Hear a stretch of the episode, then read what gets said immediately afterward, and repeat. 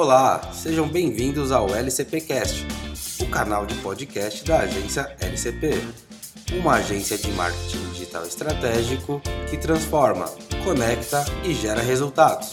Aqui você vai encontrar conteúdo sobre marketing digital que irão ajudar você e o seu negócio a alcançar os seus objetivos.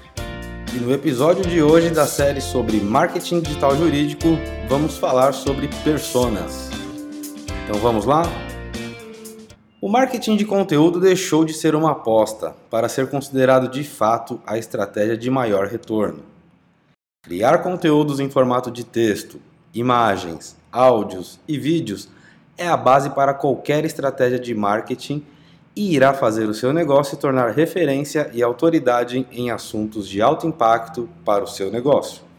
Todas as estratégias são de suma importância quando estamos criando nosso planejamento estratégico de marketing mas o primeiro passo que devemos realizar é a criação da persona. Para se comunicar de forma eficiente e clara, devemos, através da definição da persona, utilizar o meio de comunicação e, consequentemente, o conteúdo adequado e preferido da nossa persona. Mas afinal, o que são personas? Bom, existem dois tipos de personas: o buyer persona e o brand persona.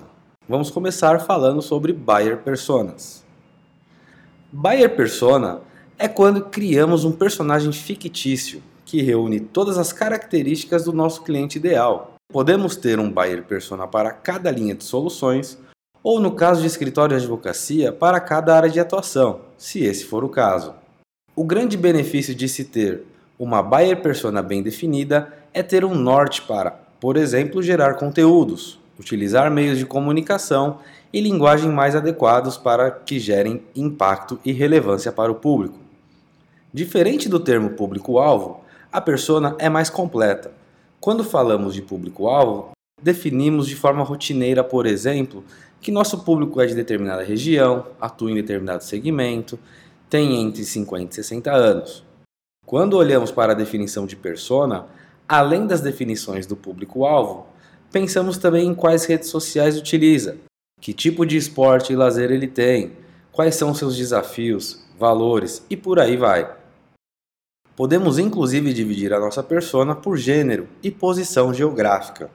A definição da buyer persona irá ajudar você a determinar, por exemplo, se vai utilizar ações de marketing online, offline ou ambas.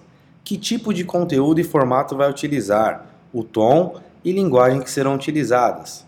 E o principal, apresentar conteúdos totalmente aderentes à jornada de compra da sua buyer persona. Aliás, jornada de compra será o tema do nosso próximo episódio. Gerando conteúdos norteados de acordo com as preferências da sua buyer persona e para cada etapa da sua jornada de compra, você irá alcançar resultados e será mais eficiente. Para definir a sua buyer persona, comece analisando todos os seus clientes e trace um perfil do que você julga sendo os ideais para o seu negócio. Faça entrevistas com a sua base de clientes e busque coletar informações sobre dados mais específicos. Hoje em dia, é simples achar estudos e estatísticas de mercado. Use e abuse desses dados para reunir ainda mais informações.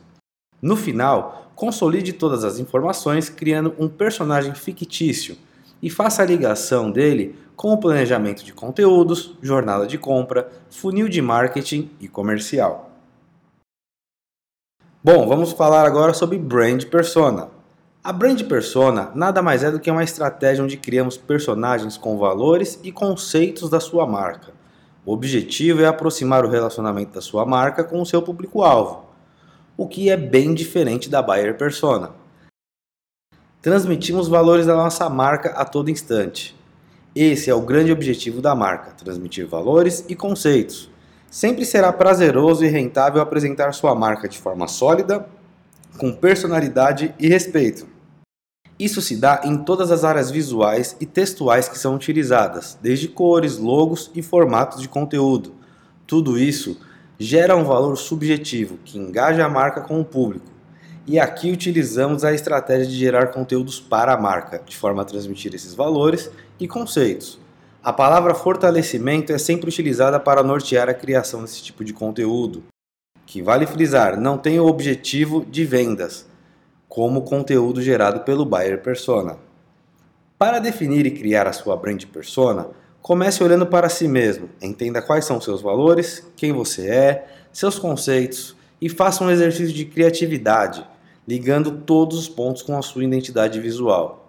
Os consumidores têm valorizado de forma até a evangelizar marcas onde os conceitos e valores são transmitidos e estão de acordo com o seu pensamento. Os consumidores têm valorizado de forma até a evangelizar marcas onde os conceitos e valores são transmitidos e estão de acordo com o seu pensamento. Haja vista, por exemplo, que a marca Apple é muito admirada e evangelizada por muitos que não consomem o seu produto mas tem forte ligação com seus valores e conceitos. Se olharmos para o exemplo da Apple, a Apple sempre entrega no seu brand content, para sua brand persona, o conceito de inovação e design. Por fim, sempre pense na persona para cada área de atuação do seu escritório de advocacia.